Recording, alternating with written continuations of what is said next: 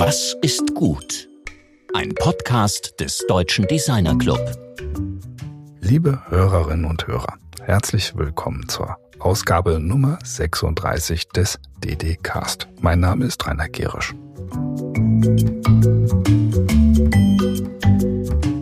Letzte Woche sprachen wir mit dem international renommierten Museumsmacher und Autoren Bartomeo Marie Ribas. Museen, sagt er, sind auch verantwortlich für die soziale Integration, die Pflege einer demokratischen Kultur und Nachhaltigkeit im Umgang mit unserer Umwelt. Ja, Museen können weit mehr leisten, als nur Dinge auszustellen. Sie sollen in diesem Sinne Werte zeigen und Partei ergreifen.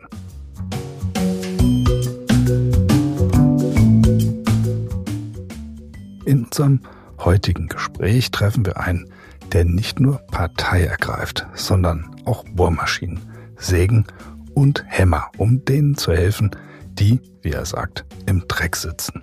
Er ist Humanitarian Designer, also einer, der exakt da hilft, wo die Not am größten ist. Zum Beispiel in Flüchtlingslagern. Was macht ein Designer in Flüchtlingslagern? Wir fragen uns hier im DDcast ja immer wieder, was Design alles kann. Wenn man unserem energiegeladenen Gast Thomas Jäger zuhört, wird schnell klar, Design kann unmittelbar helfen, unwürdige Lebensumstände zu verbessern. Mit Designmethoden, mit Designtechniken und mit Designprinzipien.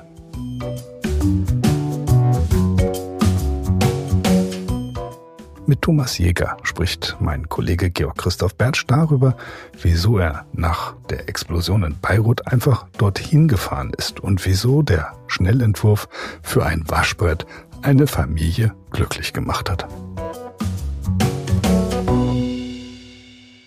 Willkommen, ja, Thomas, zum DDKs Nummer 36. Ich freue mich sehr, hier zu sein. Danke für die Einladung erstmal. Ja, ich freue mich auch ganz äh, wirklich sehr darauf, dieses Gespräch zu führen. Das ist ein Thema, das wir in dieser Form bisher noch nicht berührt haben. Es geht um Humanitarian Design. Und ich denke, da steigen wir auch direkt mal ein, dass du vielleicht mal für uns oder für die Hörerinnen auch kurz erklärst, was ist denn Humanitarian Design, bevor wir in deine einzelnen Projekte auch reingehen. Okay.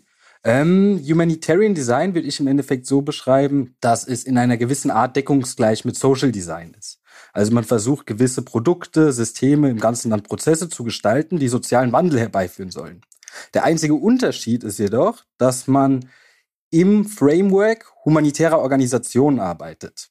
Warum macht man das? Einfach aus dem Grund, weil dieses Framework ja im Endeffekt die Expertise darstellt, wie das menschliche Leid zu lindern ist und Katastrophen oder Krisen zu überkommen sind. Und ich denke, dass wenn man da die gleiche Sprache spricht, gibt es Vorteile für beide Seiten. Für den Social Designer, der sich professionalisieren und standardisieren kann, und für die Organisationen, die von der Gestaltungsexpertise dieser profitieren. Ja, du bist ja jetzt niemand, der das äh, theoretisch abhandelt und in der Bibliothek sitzt und dann äh, Bücher darüber liest und äh, Artikel darüber schreibst, sondern du bist wirklich vor Ort. Du warst in Moria, hast da ein tolles Projekt gemacht, das kann man gleich auch gleich nochmal ansprechen. Du warst jetzt vor kurzem in Beirut. Ähm, was machst du da vor Ort? Hm. Also erstmal vielleicht, in Moria selber war ich nicht. Ich war auf Samos, was vergleichbar ist, nur nicht so bekannt. Ja, was mache ich da vor Ort? Im Endeffekt sitze ich tatsächlich mit den Leuten im Dreck, in dem Dreck, in dem sie von unserem System fangen gehalten werden und überlege mir mit ihnen Lösungen für ihre Alltagsprobleme, die sehr, sehr unterschiedlich sein können, je nachdem, von welchem Camp wir sprechen. Also es können hygienische Missstände vor, vorliegen oder es können eben auch ganz, ganz, ähm, ja, ähm, ja, andere pragmatische Missstände vorliegen, wie Sicherheitsprobleme im Camp etc. Und dann überlegen wir eigentlich ganz grob zusammen, wie können wir diese Probleme lösen. Ja, du hast ja, bist ja als Designer dort. Ähm, wie du jetzt sprichst, das klingt so nach einem NGO, ähm, interagiert mit den Leuten, Soziologen machen das oder gegebenenfalls sogar Therapeuten, wie auch immer. Aber was machst du als Designer jetzt äh, da auf Samos? Ja, ähm, also als Designer habe ich im Endeffekt ein Produktsystemhybriden gestaltet, den ich dort mit meinem Projekt etabliere oder implementiere. Also das von Produktsystemhybrid spreche ich deshalb, weil es zum einen ein Produkt ist, was ich an die Leute bringe, aber mit einem System, was eben an dieses Humanitarian Framework angepasst ist, damit die Implementierung so abläuft, wie ich mir das vorstelle und das Produkt den richtigen Impact hat. Das Produkt, das sind Werkbänke. Ganz simpel gesagt, es sind einfach nur Werkbänke, ähm, die ich mit den Leuten weitergestalte in einem partizipativen Prozess Sie bestimmen, welche Werkzeuge da reinkommen. Damit sind die Werkzeuge bedarfsgerecht und passen zu dem, was Sie brauchen, um sich die Dinge zu kreieren, die sie in ihrem Alltag vermissen, um eben ein Leben Würde und Sicherheit führen zu können. Und wie kommst du mit den Leuten ins Gespräch? Also, ich meine, du bist ja nicht so, dass du jetzt einfach dir ein Flugticket buchst und bist du dort und äh, triffst dann irgendwen, sondern wie kommt diese, wie kommt dieser Kontakt zustande? Wie kommt auch der Kontakt zu den Leuten zustande, mit denen du wirklich an dieser Werkbank arbeitest? Also im Endeffekt kommt tatsächlich der Kontakt erstmal darüber zustande, dass ich mit vielen Organisationen vor Ort, meistens Grassroots-NGOs, weil die gerade für ja, innovativere Ideen auch ein offenes Ohr haben, erstmal in Kontakt trete. Und dann passiert es oft, dass diese mich dann mit der Community vernetzen. Ansonsten ist es tatsächlich wirklich so, dass ich äh, zum Beispiel in Samos bin ich erstmal mit der ähm, Organisation, mit der Partnerorganisation in Kontakt getreten, aber dann wirklich einfach ins Camp gelaufen und habe mich mit den Leuten unterhalten, wie es ihnen denn geht, wer ich denn bin, was ich denn mache, wie ich mir vorstellen könnte, dass sie vielleicht Interesse hätten, mit mir zusammenzuarbeiten und ja, wirklich wie, wie wenn man Menschen begegnet. Mehr ist es ja eigentlich einfach gar nicht. Man stellt sich vor, man fragt sich, ähm, kann ich den Leuten helfen? Sie fragen, was wäre denn deine Hilfe? Und dann findet man einen gemeinsamen Nenner. Ähm, erzähl doch einfach mal von so einer konkreten Situation, wo du mit Leuten vor Ort gearbeitet hast. Was passiert da genau zwischen dir und denen? Oder wie kommst du mit denen jetzt wirklich ins Gespräch? Ja, also eine, ein ganz konkretes Beispiel war zum Beispiel auf Samos dann auch selber. Ähm, ich wurde von einem Organisationsmitarbeiter in das Informal Camp geführt. Also Informal Camp bedeutet der Teil des Camps, der zunächst nicht formell konzipiert wurde. Also die Leute sitzen tatsächlich unter Plastikplan für Jahre im Wald. Und dort sind natürlich immense Missstände an jeder Ecke. Also dort sind keine hygienischen äh, Standards eingehalten oder sonstiges. Und dann frage ich die Leute, wo hapert es denn am meisten? Und ein gutes Beispiel war, ich kam mit einer syrischen Familie in Kontakt, die mir gesagt haben, sie haben extrem große Probleme, ihre Wäsche zu waschen. Dann habe ich gemeint, ähm, habt ihr denn kein Waschmittel? Und sie meinen, das einzige Waschmittel, das sie sich dort auf der Insel leisten können, reagiert auf ihre Haut extrem toxisch, ist sehr aggressiv scheinbar und reizt ihre Haut. Also habe ich überlegt, wie könnten wir das denn jetzt gemeinsam lösen mit den paar Werkzeugen, die ich mitgebracht habe. Und wir kamen dann im Endeffekt darauf, dass wir einfach eigentlich einen Ast zerschnitten haben, oder ein Baumstamm war es wohl eher, ein paar Riffel reingeritzt haben und haben ein Waschbrett so kreiert. Und dann haben wir zusammen rumprobiert, wie es denn am besten wäre, und die Leute haben das dann übernommen. Ja, ganz konkret. Das ist natürlich ähm, wirklich, da kommt ja alles das, was du an Handwerk, an Design, an Social Design Praxis, aber eben auch an Design Thinking Wissen mitbringst, zusammen. Also du nutzt sozusagen alles das, was du als Designer im Gepäck hast, um mit den Leuten auf eine ganz Art, einfache Art und Weise ein notwendiges tägliches ähm, sag mal so, Pro Pro Problem zu lösen. Also etwas, was dort vorliegt, was gar nicht beschrieben ist, was nicht irgendwo in irgendeiner Empirie erfasst ist, oder von den NGOs äh, jetzt irgendwie als Aufgabe formuliert wird. Also du gehst dahin und sprichst mit denen. Aber da stellt sich auch wieder die Frage, wie sprichst du denn mit einer syrischen Familie? Also wenn wir jetzt konkret von ähm, arabischen Nationen sprechen, ich habe tatsächlich in dem Kontext auch ein wenig Arabisch gelernt. Es ist jetzt nicht so, dass ich ein Buch schreiben könnte in der Sprache, aber ich kann zumindest kommunizieren, was ich von Leuten möchte. Und das ist natürlich sehr vorteilhaft, auch auf einer Ebene der, des zwischenmenschlichen Respektes, dass ich nicht der bin und sage, ähm, ihr hört mir zu, sondern ich höre euch auch zu und ich versuche, mich verständlich zu machen. Ja? Aber es kommt halt auch einfach ähm, viel daher, wie ich mit den Leuten in Kontakt komme, da ich ja nun in dem Kontext schon länger ähm, arbeite und mich damit befasse dass ich eben auch ähm, Referenzen aufzeigen kann, dass ich zeigen kann, dass ich mich mit deren Problemen und deren Alltag schon länger befasse. Und dadurch ähm, kommt dann ein großes Verständnis auch von dieser Seite auf und eine große Offenheit. Ja. Äh, begegnest du auch, ähm, sag mal so, Neid oder wie auch immer oder Ablehnung oder eben auch Skepsis auf Seiten der NGOs? Weil da gibt es ja eine ganze Reihe von Akteuren, die sozusagen dafür bezahlt werden, da Dinge zu machen. Und du gehst da rein als Thomas und sagst, ich mache das jetzt. Wie ist denn die, die, das Verhältnis zu diesen Organisationen, die da vor Ort aktiv sind? Und die scheinbar bestimmte Probleme nicht lösen, mm. weil sie die Probleme nicht sehen. Ja. Also es ist ganz witzig, dass du das sagst. In dem gesamten humanitären Sektor, ich meine, ich setze mich ja auch wirklich mit diesem gesamten Sektor auseinander und jetzt nicht nur, dass ich den ganzen Tag dort sitze und ganz pragmatisch mit den Leuten versuche, Waschbretter zu sägen. Ähm, ist es tatsächlich so, dass man immer sagt, wir machen ein Joint Planning und wir arbeiten mit ähm, vereinten Kräften an Problemen. Aber im Endeffekt ist es doch so, dass ein gewisser Neid vorhanden ist und eine gewisse Gier. Eine gewisse Gier, dass man ja seine Berechtigung nicht verliert, dort zu arbeiten. Die ist natürlich auch ein bisschen darin begründet oder, oder liegt in einer gewissen Ablehnung dann begründet, innovativen Projekten gegenüber, da man einfach keinen Schaden anrichten möchte. Man ist in einem gewissen Rahmen, auch in einem politischen Rahmen, aus dem man sich nicht bewegen darf, ohne seinen Status als Organisation zu gefährden.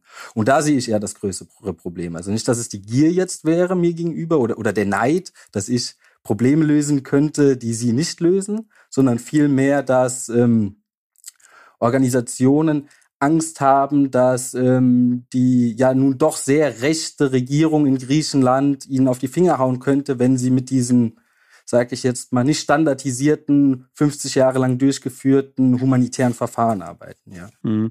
Und du hast ja jetzt mit dieser Werkbank, ist es ja ein praktisches Beispiel dafür, wie du nach diesem berühmten Formel Enable to Enable nicht etwas für die Leute machst, sondern den Leuten Werkzeuge oder eben auch diese Werkbank, die du vielleicht nochmal genauer beschreiben kannst, auch in die Hand gibst, mit der sie dann selbst was machen können. Was machen die denn dann damit, mit dieser Werkbank?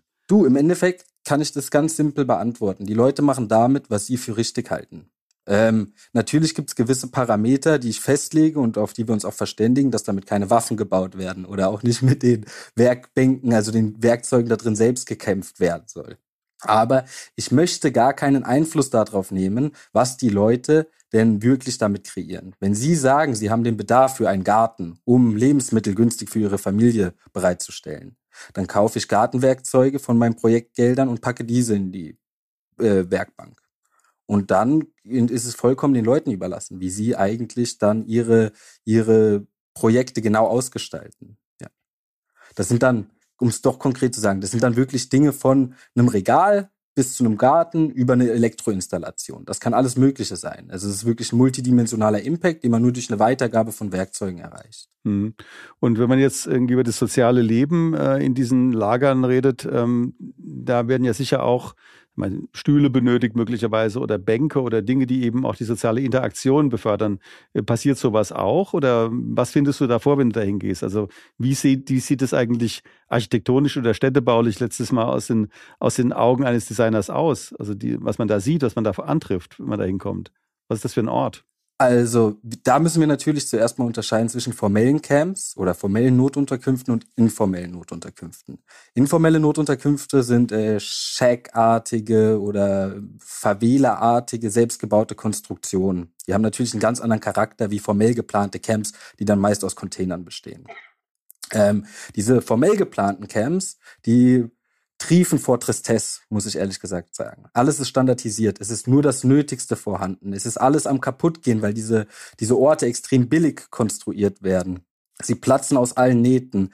Ähm, Leute haben natürlich auch gewisse Traumata durchlebt, ähm, geben dadurch keine Acht dann auf diesen Ort erstmal im ersten Moment, weil sie sich überhaupt nicht damit identifizieren, überhaupt nicht dort sein wollen. Also an Plätzen für ein Zusammenkommen mangelt es. Nicht, dass diese nicht existieren würden, ähm, aber es mangelt an ihnen und wenn sie existieren, dann werden sie meistens von kleinen Initiativen eigentlich bespielt, anstatt von den Organisationen, die die Ressourcen und Kapazitäten haben, diese Orte zu betreiben. Aber ich habe eine ganz witzige, oder was heißt witzige, aber eine ganz schöne Anekdote, wie wir da eingegriffen haben mit dem Homework-Projekt. Also in dem Camp Katsikas, in dem ich am meisten tätig war, das ist in Nordgriechenland, in der Nähe von Albanien, habe ich den Workshop der Implementierung durchgeführt. Und am Ende des Workshops bauen wir immer ein Community-Projekt. Also ein Projekt mit der Werkbank, von dem die komplette Community einen Mehrwert haben soll. Und dort war ein Ort, an dem man zusammenkommt, das Volleyballfeld. Da kamen Menschen unterschiedlichster Nationen zusammen, haben Volleyball gespielt und einfach die Gemeinsamkeit genossen. Und die Menschen, mit denen ich den Workshop gemacht habe, haben gesagt, wollen wir nicht mehr Leute befähigen, daran teilzuhaben, auch wenn sie wirklich kein Volleyball spielen können. Also kurz gesagt haben wir im Endeffekt eine 6-Meter-Bank gebaut, die neben das Volleyballfeld gestellt und diesen Ort eigentlich zu einem ja, Community Fostering Ort, würde man im Englischen sagen, umgestaltet. Ja. Oder zumindest den ersten Schritt in diese Richtung gemacht. Ja. Du hast ja, ich hatte ja vorhin fälschlich Moria gesagt, aber du hast ja diese Erfahrung eben in diesen Camps, die ja letztlich einmal informelle, letztlich so Makeshift-Strukturen sind oder eben auch formelle ähm, neu konstruierte ähm, Mini-Städtchen. Aber du hast ja auch kürzlich in einer wirklich einer der ältesten und bedeutendsten Städte des Mittelmeerraums, nämlich in Beirut, nach dieser verheerenden Explosion gearbeitet, in einer richtigen formellen Stadt, die ja zerstört wurde und wieder aufgebaut wurde. Was, was hast du denn dort mit deinen Methoden gemacht und was hast du überhaupt dort gemacht? Also, wie das kam vielleicht erstmal. Ähm, ich hatte natürlich ähm, im Blick, dass dort diese Explosion stattgefunden hat. Es war ja überall präsent. Und dann ist extrem viel Zeit vergangen und ich hatte das noch gar nicht auf dem Schirm, dass ich dort ja ansetzen könnte. Und irgendwann abends habe ich eine Art Dokumentation über ähm, den Wiederaufbau, über die Reconstruction dort mir angeschaut. Und ich war verblüfft, dass diese so lange dauert. Natürlich war die Explosion groß, aber die Explosion war im Endeffekt auch schon anderthalb Monate her zu diesem Zeitpunkt und die Reconstruction war immer noch ja am Anrollen, sag ich mal. Und dann hat es irgendwie Klick gemacht bei mir und ich habe mir gedacht, was brauchen denn die Leute, um ihre Häuser wieder aufzubauen? Das sind doch eigentlich Werkzeuge. Das ist doch der ideale Kontext, ähm, um Homework-Werkbänke zu etablieren. Hab dort dann ähm, Organisationen über, über mein Netzwerk kontaktiert, ähm, die eben gerade in den ärmeren Vierteln arbeiten. das muss man sich so vorstellen, mittlerweile oder auch schon als ich dort war, waren die kompletten, ja, sagen wir mal, ressourcenstärkeren Viertel eigentlich schon wieder komplett hergerichtet und bewohnbar. Die sind auf der linken Seite der Explosion, wenn man jetzt auf äh, einer Karte guckt, also auf der westlichen Seite. Auf der östlichen Seite hat man dann Quarantina. Das ist ein Migrantenviertel. Man muss auch wissen, ich hatte den Eindruck dort, dass dort sehr, sehr viele, ja, ähm, dass dort sehr viel nationalistisches Gedankentum besteht und ähm, was ja auch historisch bedingt ist und auch sehr viel Ablehnung Migranten gegenüber und diese wenig Support genossen haben. Also wenig Unterstützung darin, ihre Häuser selber aufzubauen und selber nicht über die Ressourcen verfügt haben. Und dann haben wir gerade mit diesen Menschen, mit diesen Migranten, haben wir einen Workshop gemacht, diese dann in die wenigen Organisationen, die sich in diesem Viertel damit befassen, den Wiederaufbau zu machen, sozusagen etabliert, mit ihrem eigenen Werkzeug, über das sie selber verfügen können, mit ihren eigenen Skills und sich so von diesem Label des Migranten befreien konnten und nützlich werden konnten im Wiederaufbau um sich selbst zu helfen eigentlich. Ja. Wie, wie beschreibst du dich denn in so Zusammenhängen? Ich meine, du kommst dahin, wieder dieselbe Situation. Thomas kommt dahin und, und dann sagen die, was, was machst, was willst du denn oder was machst du hier? Und dann sagst du ja irgendwas, was du willst oder machst. Wie beschreibst du dich diesen Leuten gegenüber, die mit dem Begriff Humanitarian Design ja vermutlich relativ wenig anfangen können? Du kannst ja nicht gehen, hingehen und sagen, hallo, ich bin Thomas, der Humanitarian Designer, jetzt machen wir was zusammen, sondern wie kommst du letztlich in solchen Situationen, also wo du jetzt nicht im, im, in dieser äh, konzertierten Aktion mit NGOs äh, so stark zusammenarbeitest, wie du es vorhin beschrieben hast. Wie kommst du mit den Leuten in Kontakt und mit wem kommst du da in Kontakt? Mit wem hast du in Beirut gearbeitet? Also in Beirut speziell war ich tatsächlich doch auch mit Organisationen in Kontakt. Also da habe ich mit Concern Worldwide zunächst kooperiert. Concern Worldwide ist eine internationale NGO, die auch äh, über relativ große Ressourcen verfügen, von der UN gefördert werden. Und die hatten eine Anti-Racism-Campaign. Und dadurch waren sie mit vielen Migranten schon in Kontakt. Und die haben den Kontakt zu denen hergestellt. Wie habe ich das ähm, Concern Worldwide erklärt, was ich denn eigentlich mache? Ich habe das gar nicht darüber erklärt, dass ich ähm, vielleicht Designer bin, sondern viel eher darüber, dass ich die Leute befähigen möchte, wirklich über die Tätigkeit, die ich mache. Das Design, und dann ist das natürlich äh, projektabhängig und ganz situativ, aber das Design, das passiert doch zum Teil dann in meinem Büro dort, aber ähm, wenn es halt um Katastrophenmomente geht, weiß ich gar nicht, ob der Designaspekt in diesem Moment eigentlich noch trägt. Da geht es um schnelle Lösungen, da geht es um standardisierte Lösungen und wirklich um die ausführende Tätigkeit und was, was, äh, um, um das, was vorgenommen wird. Und wenn ich so beschreibe, was mein Anliegen ist, dann wird das Organisation auf einmal ganz klar. Und auch den Menschen dort, mit denen ich zusammenarbeite, wird es extrem klar.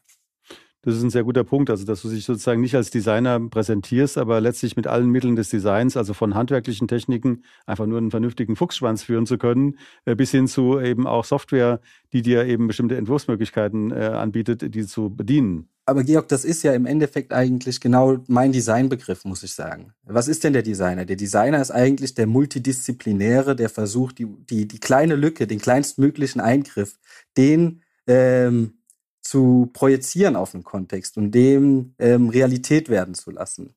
Und ich glaube auch gerade, wenn man in diesem Kontext sich Designer nennt, dann wird es immer noch viel mit, ich kümmere mich um Radien und um ästhetisches Arbeiten äh, konnotiert. Also bin ich lieber der, ja, in Humanitarian Innovation Kontext nennt man das Innovator. das, aber das ist ein sehr wichtiger Punkt, weil wir drehen uns ja in unseren Gesprächen im DDCast eigentlich schon von Anfang an um die Frage, was ist Design? Oder was kann Design beitragen? Und nicht um Design um des Designs willen, also im Sinne von la pour la, sondern welche Rolle kann Design in sozialen Transformationsprozessen spielen? Welche Rolle kann Design in der sozioökologischen Transformation spielen? Oder in deinem Fall auch, welche Rolle kann Design spielen, um aus schlimmster Not Leute zu befreien und denen einfach ein würdiges Leben zu ermöglichen. Und sei es nur ein Waschbrett. Also dieser Ansatz, den finde ich wahnsinnig spannend, äh, dass du eben auch deine eigene Definition hast. Und du hast ja auch mit einem Humanitarian Design Lab ja ein Format äh, entwickelt oder das betreibst du, das Leute da reinholen will in dieses Denken. Also was machst du denn in solchen Humanitarian Design Labs? Also das Humanitarian Design Lab ist ähm, letztes Semester an der HFG an den Start gegangen und war im Endeffekt eine Workshop-Reihe, zu der ich Studierende dort eingeladen habe. Diesen Studierenden wollte ich zunächst erstmal ein grobes Verständnis, was denn überhaupt humanitäre Arbeit ist, geben. Da, man, man benutzt es ja relativ inflationär und weiß gar nicht, wie der Sektor eigentlich aufgestellt ist, wenn man nicht mal damit kooperiert hat, wie er tickt, wie dessen Methodologien sind. Das hatte ich ja auch schon vorhin erwähnt, dass das wichtig ist nachzuholen für Designer. Und auf der anderen Seite ging es mir aber auch darum, ähm, eine Basis zu schaffen, auf der dann diese Studierenden aufbauen können und wirklich sagen können, mit diesen Methodologien möchte ich jetzt meinen Designprozess, wie auch immer der aussehen möchte, der ist ja wirklich extrem situativ, ähm, abgleichen, diese zusammenführen, so dass ich dann mein Social Design größer skalieren kann. Und da war halt das Humanitarian Design Lab der richtige Rahmen meiner Meinung nach. Wir hatten humanitäre Organisation mit Medico International eingeladen. Ähm, wir hatten auch jemanden aus der Community, das war mir sehr, sehr wichtig, Samir, mit dem ich in Griechenland viel gearbeitet hatte, also aus einer syrischen Community in, einem, in einer Notunterkunft. Und wir hatten eigentlich noch More Than Shelters eingeladen, aber der ist leider krankheitsbedingt ausgefallen. Und so wollten wir wirklich einfach mal alle Parteien zusammenbringen und auf einem offenen Tisch diskutieren, wie könnte denn so ein Feld namens Humanitarian Design genau aussehen. Das ist ja, also diese, diese Verbindung letztlich von, von Praxis, äh, Labor, Handwerk und Design ähm, ist, finde ich, wirklich outstanding. Also es ist eine ganz ungewöhnliche ähm, Zusammenführung, die dir da gelingt und wahrscheinlich einerseits aufgrund deiner persönlichen Energie oder auch aufgrund der, der vielen verschiedenen ähm, Techniken, die du beherrschst.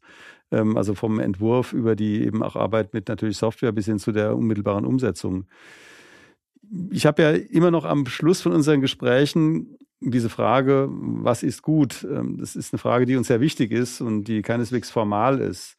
Also ich würde dir auch gerne stellen. Also würde ähm, dich einfach fragen, ganz allgemein, ganz offen und ohne irgendwelche Einschränkungen. Also wenn ich dich frage, was ist gut, was kommt dir da in den Kopf oder was denkst du dann? Also ich würde die Frage kurz kontextuell einleiten. Ich glaube, wenn wir vom humanitären Sektor sprechen und auch vom Designsektor, wir, gibt es viel ein die und wir. Es gibt viel ein Bottom-up oder Top-down. Und ich glaube, dem muss man einfach entgegenwirken. Also wenn du mich jetzt fragst, was ist gut, dann glaube ich, ist es gut, Menschen als Menschen zu sehen, also Nutzer als Menschen zu sehen, mit ihren Schwächen, mit ihren Stärken, mit ihren Rechten und ihren Pflichten. Und ich habe genauso meine Rechten und Pflichten in dieser Kooperation und mit ihnen dann in einem Dialog auf Augenhöhe und zwar weder top-down noch bottom-up versuchen, das optimale Ergebnis zu erzielen, wovon sie dann den größten Nutzen, also die größte Leitminderung in meinem Kontext erfahren können. Das ist ein, ein sehr, ähm, sehr umfassendes Bild, eben insbesondere von der Wirkung äh, von Design wenn du, also was mir auch sehr gut gefällt, muss ich sagen, oder was uns auch sehr in die, in die Karten spielt, also mit unserem Anliegen eben äh, darüber nachzudenken, was transformationales Design sein kann. Das hatten wir kürzlich mit Stefanie Hobmeier eben auch, die sich äh, damit beschäftigt, wie kann man die Designausbildung verändern und die eben auch sagt, die Designausbildung ist für sie an sich ein Gestaltungsgegenstand, weil sie eben so mangelhaft ist. Mhm. Wenn man jetzt auf einen Punkt noch kommt, der mir ganz wichtig ist auch, ähm, es gibt ja darin eben dann doch die ästhetische Dimension, auch in deiner Arbeit. Ist ja keineswegs so, dass die Sachen, die du machst, nicht irgendwie gut aussehen. Ähm, wie gehst du denn daran? Also nach welchen Kriterien äh, gestaltest du denn eben jetzt äh, die Ästhetik. Also es ist ja eine, keine reine pragmatische, äh, sag ich mal, Ingenieurtechnik, die man da sieht. Da sieht man ja schon Gestaltung. Mhm. Also an sich versuche ich schon aus der Funktion herauszukommen. Frei nach dem alten Design-Sprichwort Form follows Function. Ich glaube, das ist heute immer noch gültig. Ich glaube, eine Form zu gestalten, nur um eine Form zu gestalten, ist vollkommen fehl am Platz. Erst recht in meinem Kontext. Auf der anderen Seite muss ich, wege ich natürlich dabei ab. Also ich möchte ja ähm, eben als Designer ein qualitativ hochwertiges Produkt an die Leute bringen. Was eben auch bedeutet ästhetisch hochwertig. Ähm, und da muss ich einfach schauen, wie ich denn diese Funktionscharakter in eine entsprechende, dem Produkt angemessene Ästhetik verfrachte. Und warum ist das wichtig? Man könnte jetzt auch denken, ja, der Thomas, der arbeitet ja eigentlich mit Menschen, da geht es um Leben und Tod teilweise. Ja, da ist ja erstmal jetzt egal, wie es aussieht. Stimmt zu einem gewissen Grad auch. Aber wenn ich diese Leute respektiere und mit ihnen auf Augenhöhe arbeite und sie nicht patronisieren möchte, dann geht es ja auch zum gewissen Grad darum, dass sie ein Anrecht auf eben auch Ästhetik haben. Sie haben ein Anrecht auf gute Produkte. Ähm, vielleicht ganz, ganz kurz dazu. Ähm, Viktor Papanek hatte ja auch in seinem Buch geschrieben, Design for the Real World, hatte er ein Experiment beschrieben. Ich glaube, das wurde in den 60ern in Großbritannien durchgeführt. Und in diesem Experiment gab es zwei Habitate für Ratten. Ein Habitat hat er in seinem Buch das Ghetto-Habitat genannt. Das war sehr, sehr, ja, sporadisch ausgestaltet, sag ich mal. Und das andere war das luxuriöse Habitat. Dort gab es Marmorflächen und so wie wir heute die Upper Class gerne unsere Wohnung einrichten. Beide, beide Bevölkerungen der Ratten hatten den gleichen Zugang zu Wasser und Nahrungsmitteln. Sie hatten sogar den gleichen Zugang zu Kokain. Aber ich sage gleich, warum das äh, wichtig ist dafür. Und was nachgewiesen wurde, ist, dass die Ratten, die sich in dem ästhetischen, ästhetischeren Habitat befunden haben, viel größere Hirnkapazität hatten. Dass diese weniger dazu tendiert haben, sich an Kokain zu vergreifen. Und so denke ich einfach, dass Ästhetik dann doch zu einem gewissen Punkt unsere menschliche Würde und auch unsere Physik, ja, unsere Biologie mitbestimmt. Und daher denke ich, brauchen die Menschen auch schöne Produkte. Ästhetische. Das ist ein fantastischer äh, Schluss. Auch diese Anekdote, die mir nicht bekannt war, äh, erfasst es auf eine wirklich äh, sehr, sehr bildhafte Art und Weise und erklärt auch, wieso Schönheit im humanitären Sinne notwendig ist. Ja, vielen herzlichen Dank für das Gespräch und Dankeschön. Bis vielleicht im nächsten Gespräch, beim nächsten größeren Projekt irgendwann mal nächsten Jahr, wie auch immer. Ich finde auf jeden Fall diese ganze Maßnahme beeindruckend. Dankeschön. Danke, dass ich hier sein durfte. Hat mich sehr, sehr, sehr gefreut. Das war der Humanitarian Designer Thomas Jäger im Gespräch mit Georg Christoph Bertsch. Nächste Woche sprechen wir mit Elisabeth Mansfeld von der Alfred Herrhausen Gesellschaft über den spannenden Begriff Neurourbanismus und darüber, welche Projekte ihre Gesellschaft in Addis Abeba betreibt.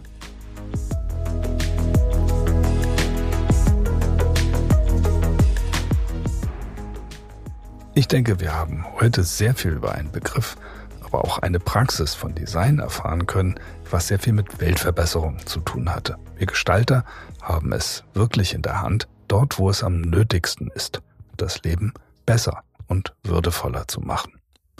In diesem Sinne, alles Gute und bleibt vor allem gesund. Eure DDcast Redaktion.